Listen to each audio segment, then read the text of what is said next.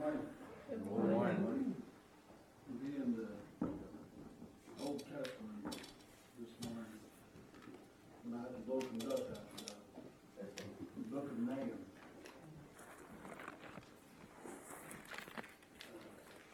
Book of Nahum is, it's a, it's a difficult book. It's a- a scathing book. Uh, It's a book, of prophecy against the city of Nineveh.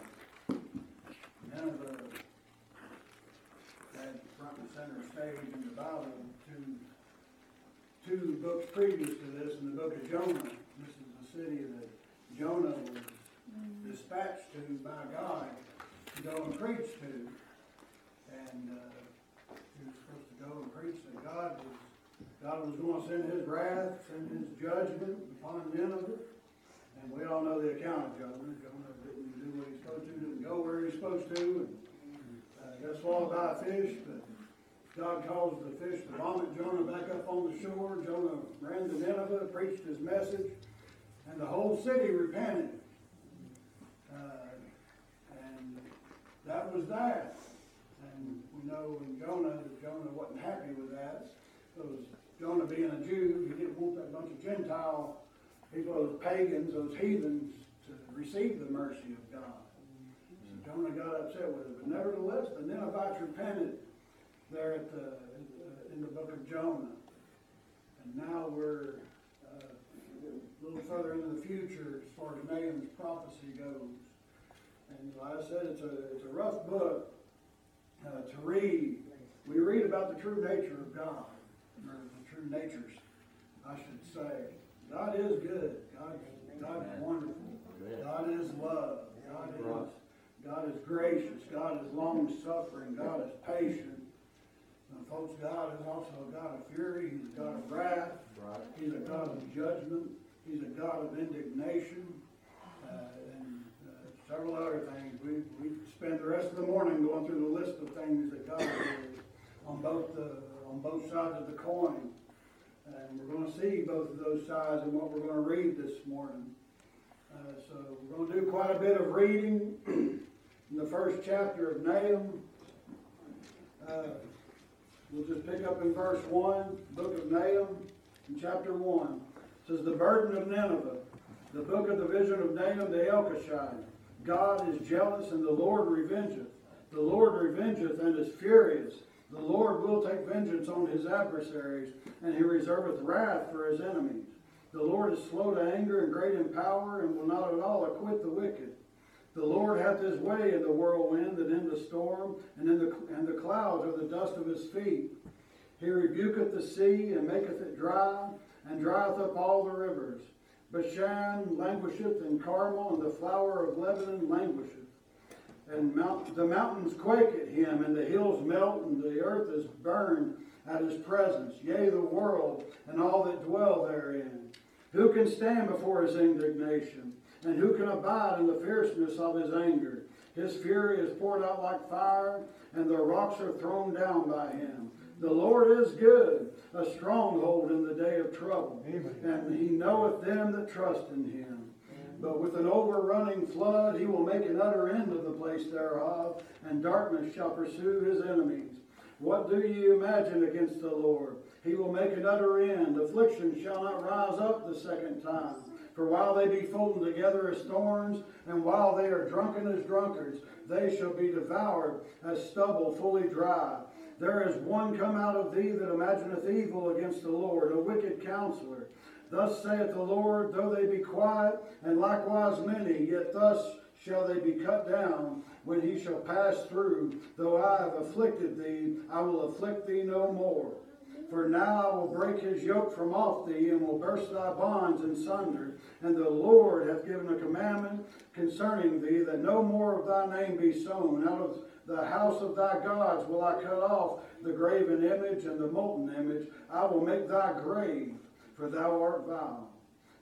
Behold upon the mountains the feet of him that bringeth good tidings, that publisheth peace. O Judah, keep thy solemn feast, perform thy vows, for the wicked shall no more pass through thee. He is utterly cut off. And that wraps up the first chapter of the book of Nahum. And uh, as, I, as I said uh, uh, in the introduction to this, we, we kind of see both sides of the coin here. Uh, we see in the first verse, this is the, the burden of Nineveh, uh, the book of the vision of Nahum, the Elkoshite. It's a burden of Nineveh. It's a, it's a, a weighty uh, prophecy that Nahum is given against this city. It's a, it's a, it's a heavy thing that he's uh, going to be delivering to them. Something that's uh, uh, unique about this, as opposed to the other uh, uh, minor prophets, as opposed to the other prophets, is he says this is written in a book form. The other ones don't say that. None of the other prophets uh, make that claim, but Nahum does. He's writing this in a book to have it delivered unto the city of Nineveh to tell them that judgment is coming. Folks, Jonah, uh, many years before this, Jonah made the same claim unto the same city, the, uh, unto the same type of people, the Ninevites. The Ninevites, they were a wicked people. They were pagans. They were heathens. They had many gods. Uh, they were polytheistic in their religion, and uh, they were brutal people. They were violent people, and they were proud uh, people. You can read all about these things in the third chapter of the book of Nahum. Uh, the very reasons that God is bringing judgment against them. They were proud of their sin. They were proud of their wickedness. They were proud that they used people. They were proud that they uh, the things that they done. And these are the things that uh, these were the reasons why God was bringing judgment down. Folks, it will be no different. I can assure you now, it will be no different when God brings one final judgment on this earth. When God brings the judgment that is spoken about in the scriptures, it will be because of the pride of the, of the people. It will be because the people were too proud to turn unto God. They were too proud to admit that they were sinners. They were too proud to admit that they needed a Savior in the Son Jesus Christ. These will be the reasons people will say that homosexuality is the sin that will drag America down. They say that abortion is the sin that will drag America down. Folks, I tell you now that pride and idolatry are the very things that drug the nations down in the Old Testament scriptures, and it will be no different in the future. It will be pride and it will be idolatry and idolatrous hearts that drag nations down in the future when God brings judgment on this world, when God consumes this world with fire, when God does the things that the scripture says, the Bible says that the entire world will be consumed with a fervent heat, according to what I read in the writings of Peter. I promise you, these other sins, yes, they play a part and they all link back to pride, but pride and idolatry are the very things that God was sending judgment to Nineveh for. The Bible says here that God is jealous and the Lord revengeth, the Lord revengeth, and is furious. The Lord will take vengeance on his adversaries, and he reserveth wrath for his enemies. Praise God. His wrath is reserved for his enemies because of the sacrifice of Jesus Christ, and because God looked down on me one day in mercy and compassion and convicted my heart of the sin and convicted my heart of the pride and the idolatry that I had in my own life because of Jesus Christ and his shed blood. Because of these things, never taste what the wrath of Almighty God feels like. I, ah, because of Jesus Christ, I will never know what hell looks like because of Jesus Christ. I have God in the Holy Spirit abiding within me, and I will never have to face the fury or the wrath or the judgment of the God that is promised Nineveh in this scripture. That judgment is coming, and there is nothing that anyone, nothing that any army, nothing that any little gods can do for them. Amen. Hallelujah. This is the God that I serve, that I'm describing to you. This is the God of the scriptures. The church world nowadays has created a God all of its own. They have created a God that is nothing but love. He is nothing but compassion, and He is nothing but mercy. Folks, I'm telling you now, this is the God that you have in your mind, that is an idol. That is not the God of the scriptures. For the God of the scriptures is righteous. The God of the scriptures is holy. The God of the scriptures is pure and a just and a holy and a righteous and a pure God must punish sin. It is inevitable and it is impossible for sin to not be punished. So I tell you now, if you are here now without Jesus Christ as the Lord and Savior of your life, if you are sitting underneath the sound of my voice, the wrath of God abides upon you. The Bible says that God is angry with the wicked every day. This is the God of the scriptures that I am describing to you. It is not the God that much of the church world has concocted.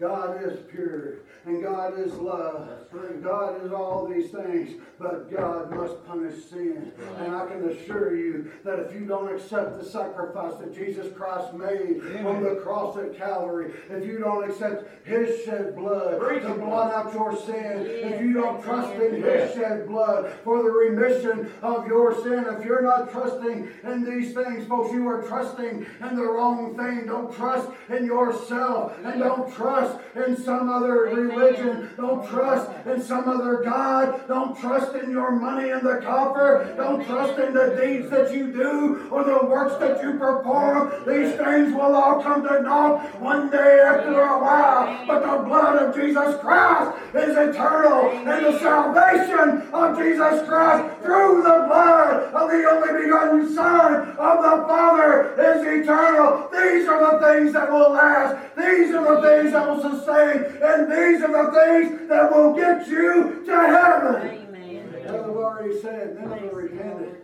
in Jonah's days. Nineveh repented, Thank you, Lord. and God spared them. God spared the Ninevites. He spared a bunch of heathen. He spared a bunch of pagans. Folks, he done the same thing for me. Yeah. He done the same thing for you when he Amen. saved your soul. I talked about it in Sunday school just this morning, and I'll reiterate it here. God did not save you because of who you are, and God did not save you because of your goodness and because of your righteousness. Amen. God saved you because God is good, and because God is righteous, and because God wanted to have communion and wanted a relationship with His When the Ninevites repented over in the book of Jonah, hey, they repented of their ways. They were in the sackcloth, they were in the ash, they fasted, they done all of these things, and they done them rightly, and God spared the Ninevites. But here we are, and Nahum is making a, a prophecy to the city of Nineveh that would come to pass a hundred years after they had repented. Hey, folks, you may think a century's a long time, but I'll tell you Nineveh was brought up in Genesis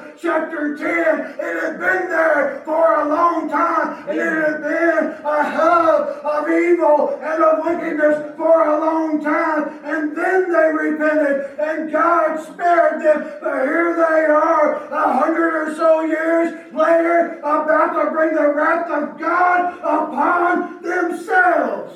Why? Because they forgot God. They forgot their repentance. They forgot what they had done. And you will never, ever, ever convince me that, that the grandfathers and the fathers and the grandmothers and the mothers that were alive in Jonah's day, some of them could have been alive when Nahum was, was given this prophecy right here.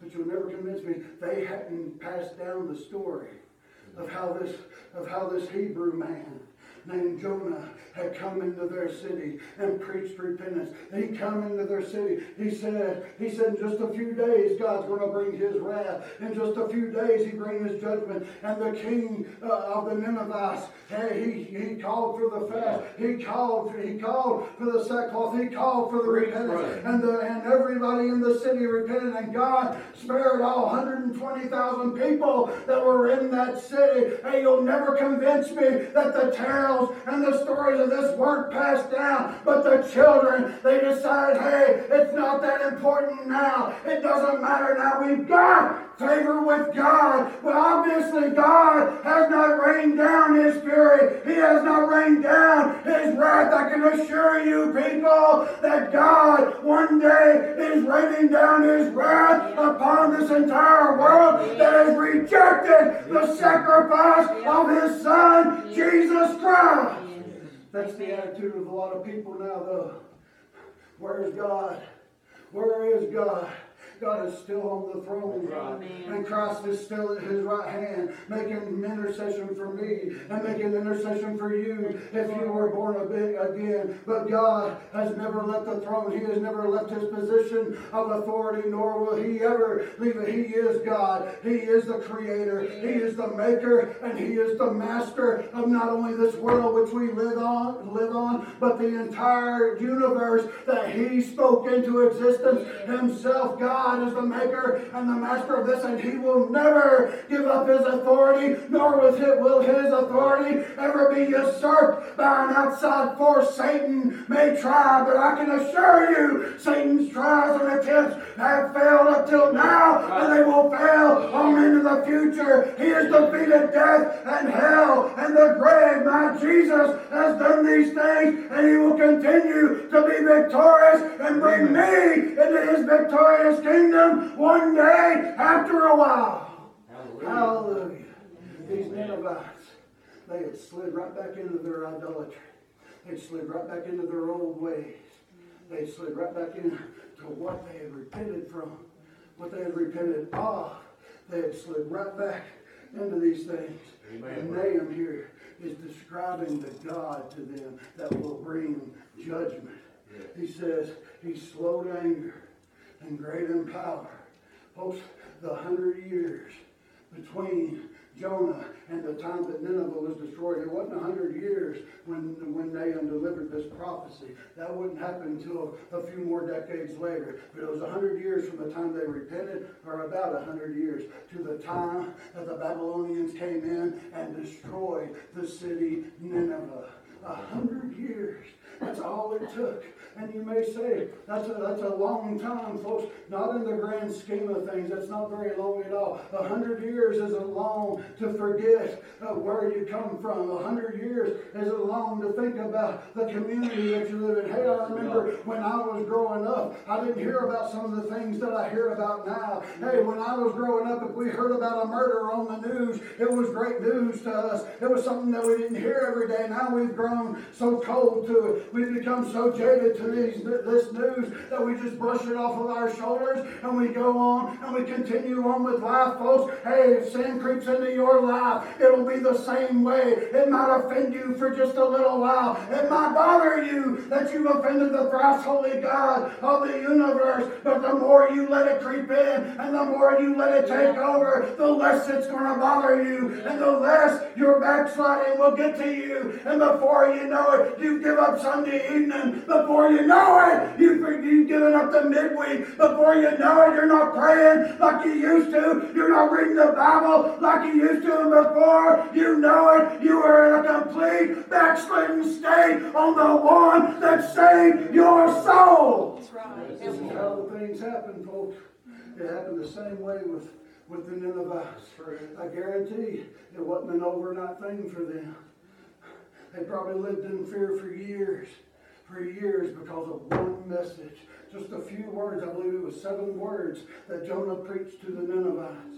But he said, judgment is coming in those few words that he preached. And I guarantee you the entire city lived in fear during that time. God is slow to anger. He didn't immediately bring his judgment on Nineveh. I said a hundred years between the time Jonah preached to the time that it was finally destroyed by the Babylonian army when it came in. A hundred years. Don't tell me God's not patient. Don't tell me He's not long suffering. There's people now that say, and I've heard it said myself, that, that God didn't give the people in Noah's day enough time.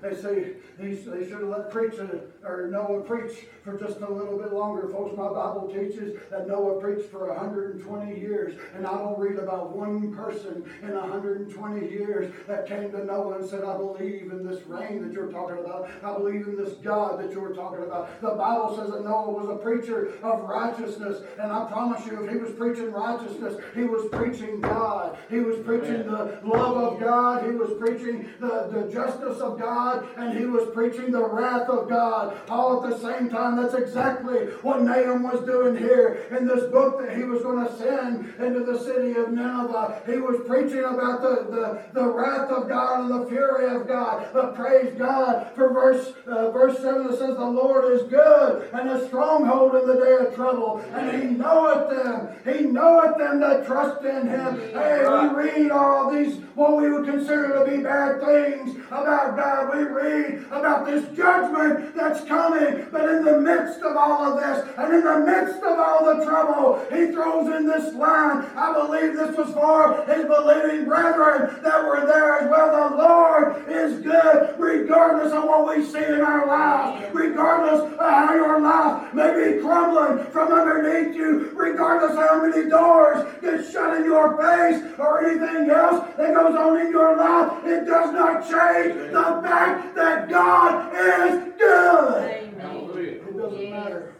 what evil comes your way. Preach God's it, still good. Amen. God is good.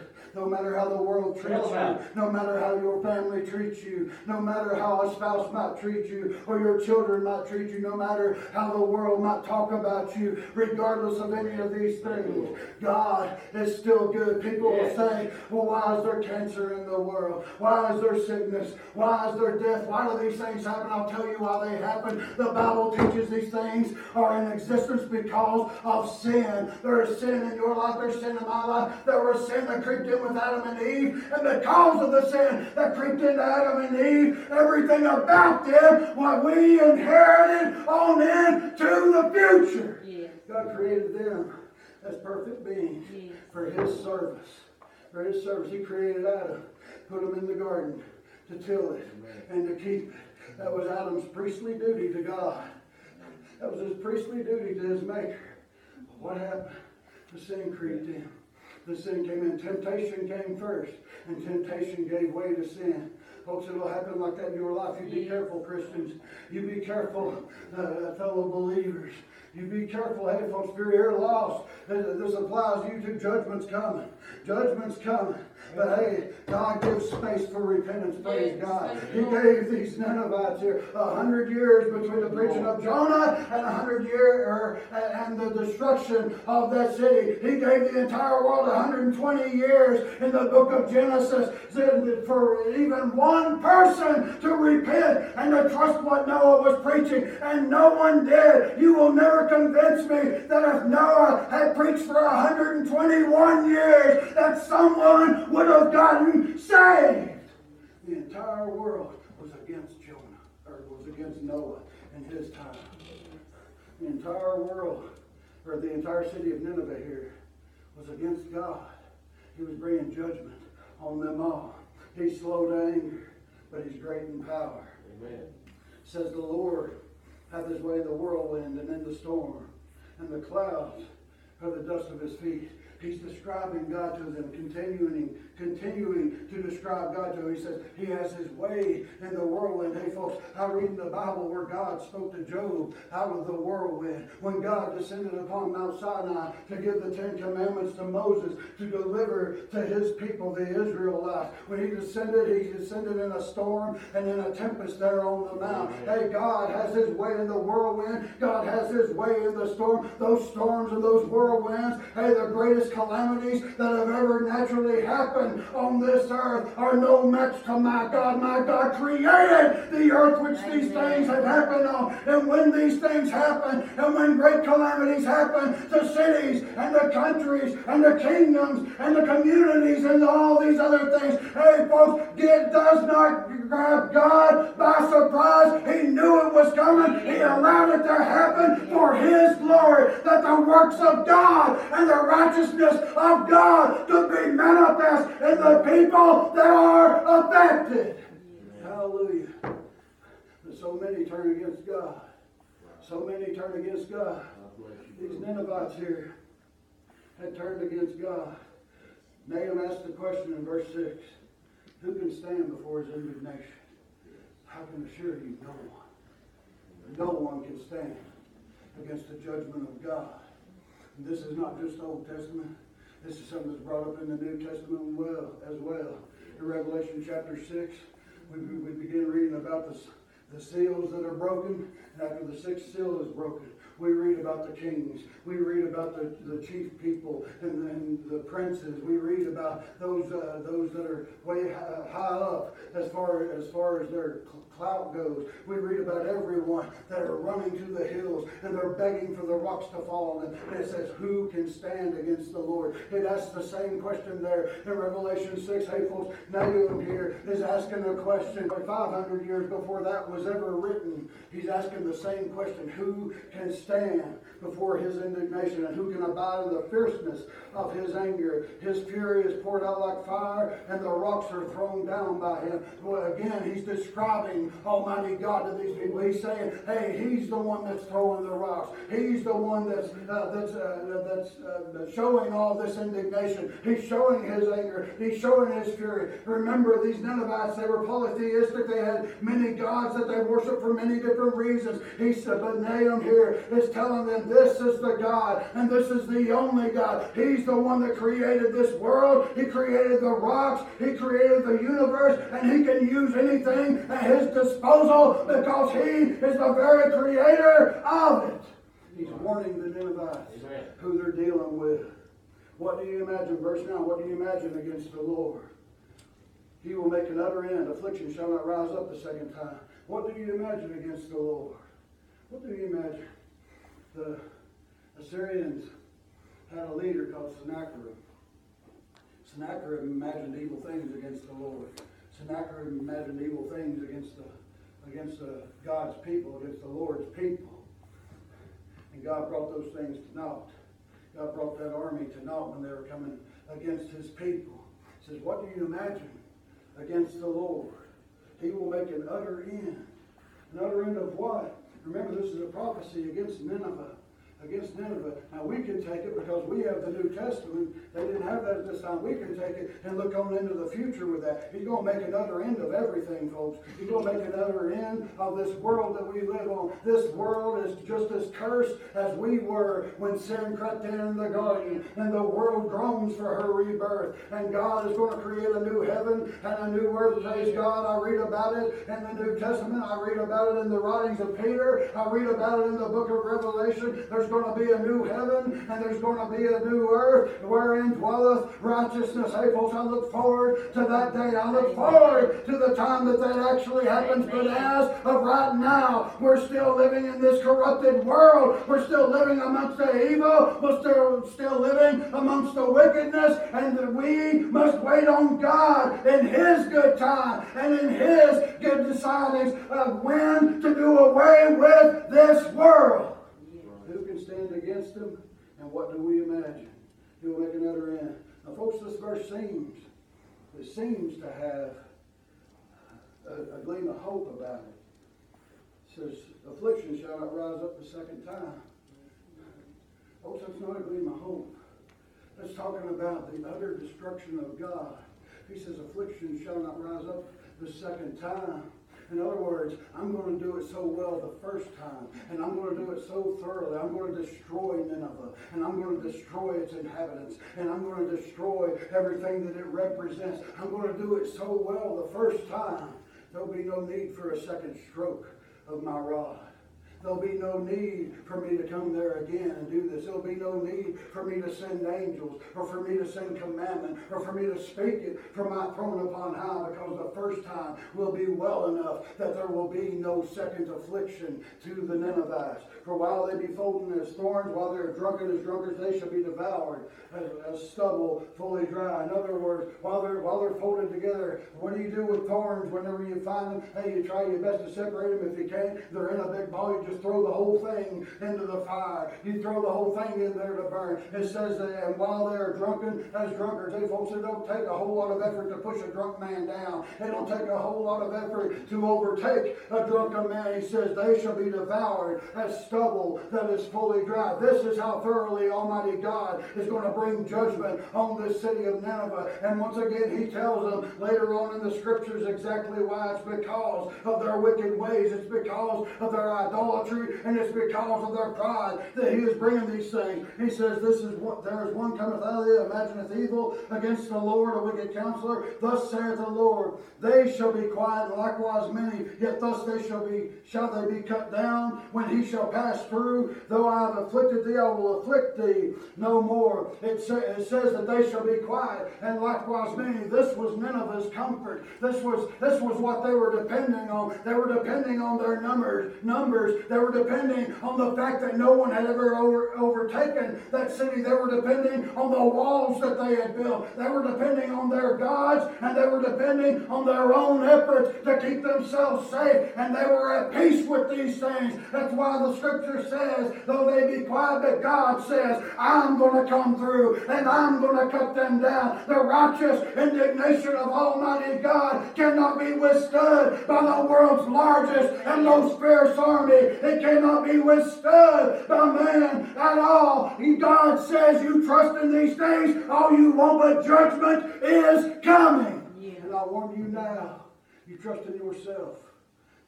You trust in your works. You trust in your deeds. You trust in your own righteousness. And God's judgment will come. That's right. Yes, God's judgment will come. Sin must be punished. yes.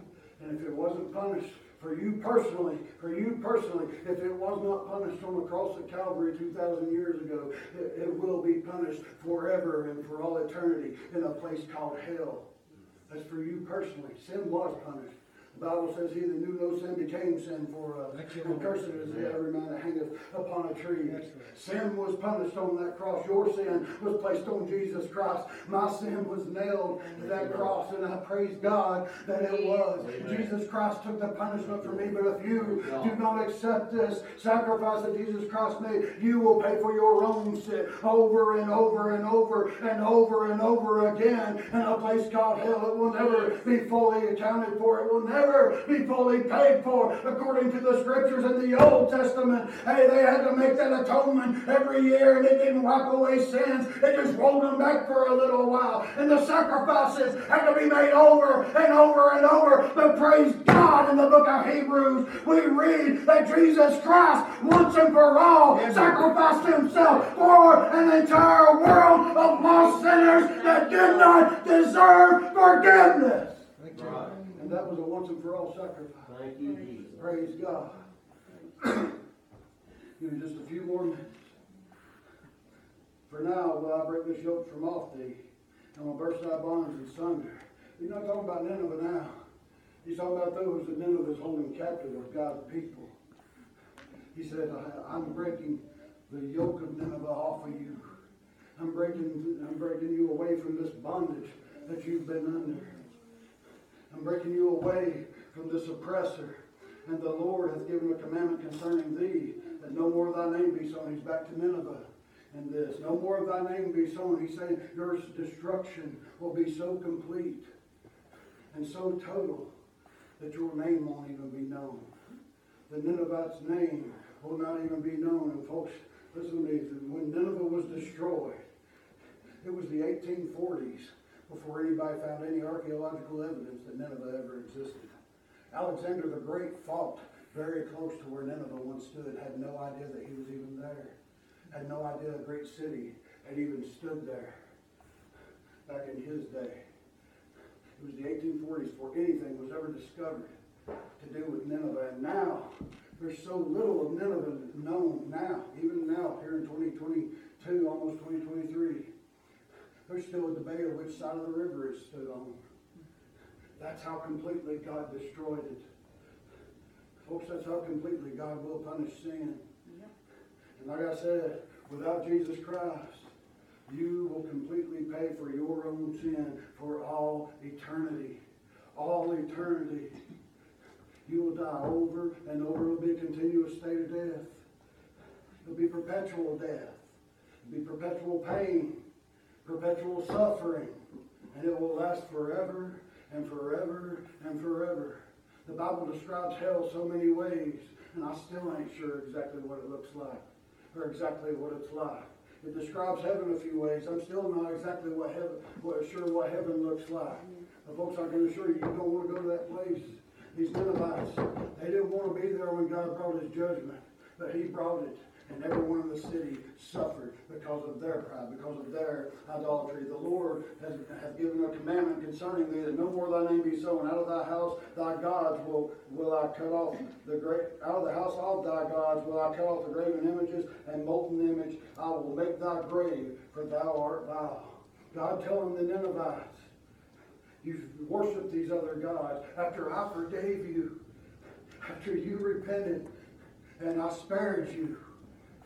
God's saying, I'm going to cut off these images. Folks, we know from the Ten Commandments in Exodus chapter 20, God will have no, uh, that we're not to make a graven image and that God will have no God before him. The Bible says that he is God and beside him there is no other. God will not share his glory. God will not share his holiness. God will not share uh, the praise that is due him with another God. This is the idolatry that we've been talking about here. He says, uh, I'll cut off the graven image and the molten image. I will make thy grave, for thou art my saying, I'm going to make your grave right where you stand. And like I said, folks, it was the 1840s before anything to do with Nineveh was ever discovered. And they still know very little about it, even after archaeological digs for almost 200 years now. Behold, upon the mountains the feet of him that bringeth good tidings, that publisheth peace. O Judah, keep thy solemn feast, perform thy vows, for the wicked shall no more pass through thee. He is utterly cut off. Says, Behold, upon the mountains the feet of him that bringeth good tidings. Isaiah makes a, a very similar statement like this in, in his writings. But Nahum here says, uh, the, the feet of him that bringeth good tidings. Nahum is writing about this like it's already happened. And it hadn't. But folks, I can promise you, if God says it will come to pass, if God says it, it's going to happen, I can assure you that it will come to pass. If, it, if the Bible says that it's coming, I can promise you it is coming. We live in a world, Paul lived in a world, Moses lived in a world, hey, and we've all lived in the same world for a long time now, where there were all kinds of people saying, Where is his coming? Where is this God that you speak of? Where is his power? Where is his majesty? Hey, folks, God is still on the throne. He has not left the throne, and he's still sending people with good tidings to bring the gospel of Jesus Christ to a world that doesn't deserve to hear it, but God wants them to hear it anyway. I did not deserve to hear of the good news of Jesus Christ, but God saw fit to send someone my way several times over the years and present to me the good news that salvation can be found in a man called Jesus Christ and He alone. Hallelujah. We're still sending good tidings. God is still sending good tidings. Tells Judah, keep thy solemn feast and perform thy vows.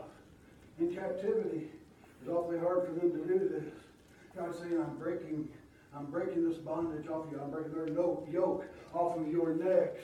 I'm breaking the bands asunder that are holding you down. I am sparing you, Judah. He's saying, keep your solemn feast. Perform your vows. In other words, do the things which I have told you to do. Hey, God, over in the book of Leviticus, He gave a whole list of feasts that He told the people, that He told His people to keep over the years. he gives this of the feast, he's telling them, you keep these things, you keep your worship towards me. You do this because I am the one doing this. Don't think that it's the Babylonian army that's coming in that's going to free you. I'm the one sending the Babylonian army in there to take over Nin- Nineveh. I'm the one that's sending them to break it asunder and to break their necks and to do these things. He said, I'm the one that's sending this other army in to kill those that have been oppressing you. I have done this so you keep your solemn feast toward me. You keep your worship toward me. You do the vows that I have told you to do and that you have promised towards me. Hey, when God saved your soul, God expects you to keep some solemn feast. God expects you to keep your worship toward Him and Him alone. And if you are not doing so, I suggest you get and check your relationship with Him. God expects some things of His people. God expects some things when He saves us. I say we do things to be saved, but when God saves us, He expects us to act like it. He don't expect us to be like the world. He don't expect us to do like Nineveh, get spared, and then fall right back from, from whence God spared you from. he gives them the what? Keep thy solemn feast and perform thy vows. He gives them the why. For the wicked man shall no more pastor thee, he is utterly cut off. Folks, when I got saved, God told me the same thing. That's not to say we won't be tempted. That's not to say that temptation won't come our way, that, that desires, uh, that, the, you know, fleshly desires won't happen. It's not to say these things just disappear, dissipate in the thin air. But God, when I got saved, placed the Holy Spirit inside of me. And when these things come my way, that Holy Spirit, if I start to give in to that, the Holy Spirit's grieved. The Holy Spirit will let me know. The Holy Spirit of God will convict me of that. And I repent. Yes. I repent right then and there when that happens, folks. God sent the good tidings. And he told the people, you're being freed from this oppression that you've been in, from this captivity that you've been under. You're being freed. Keep your solemn feasts and your feast days. God bless you all. That's the message for this morning. I appreciate your attention.